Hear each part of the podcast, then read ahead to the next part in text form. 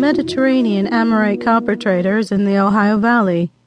Large burial mounds like this at Marietta, Ohio, were surrounded by a moat and ditch, much like those found in the British Isles. In England, these burial mounds were constructed by the Beaker people, who also built henges or solar temples to track the path of the sun and mark the solstices. Early Bronze Age copper trade. Isle Saint Royal in Lake Superior contains one of the richest deposits of pure copper in the world. In ancient times, more than five hundred thousand tons were mined. Philip Coppens wrote in Copper, a World Trade in three thousand B C. The Minong Belt on Isle Royal has a distance of one and three-quarter miles in length and is nearly four hundred feet wide. The copper pits range ten to thirty feet deep, with connecting tunnels. One archaeologist estimated that their digging would take the equivalent of ten thousand men working one thousand years. A five thousand seven hundred twenty pound copper nugget was lifted out of an Isle Saint Royal mine by ancient miners.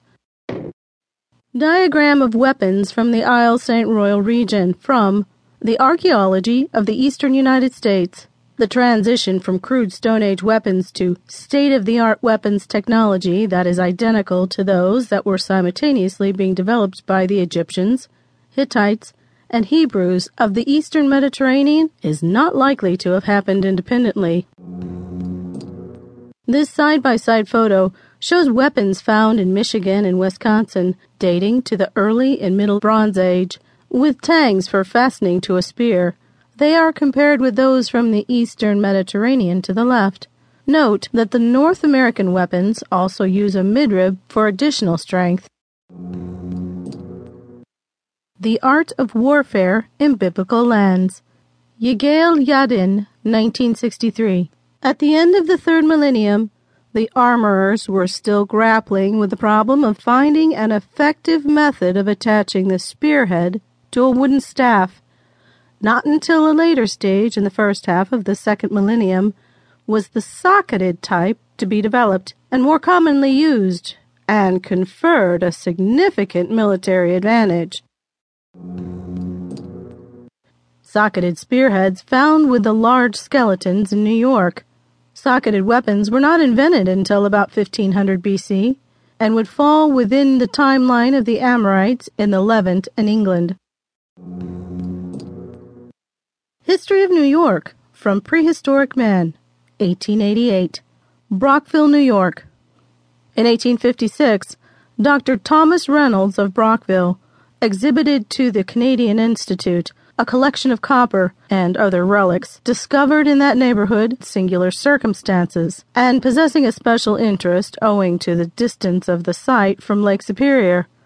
They included a peculiarly shaped chisel or gouge, six inches in length, figure sixty-seven, a rude spearhead, seven inches long, figure sixty-eight, and the small daggers or knives, one of which is shown figure sixty-six, all wrought by means of the hammer, out of native copper which had been subjected to fire, as is proved by the silver remaining in detached crystals in the copper.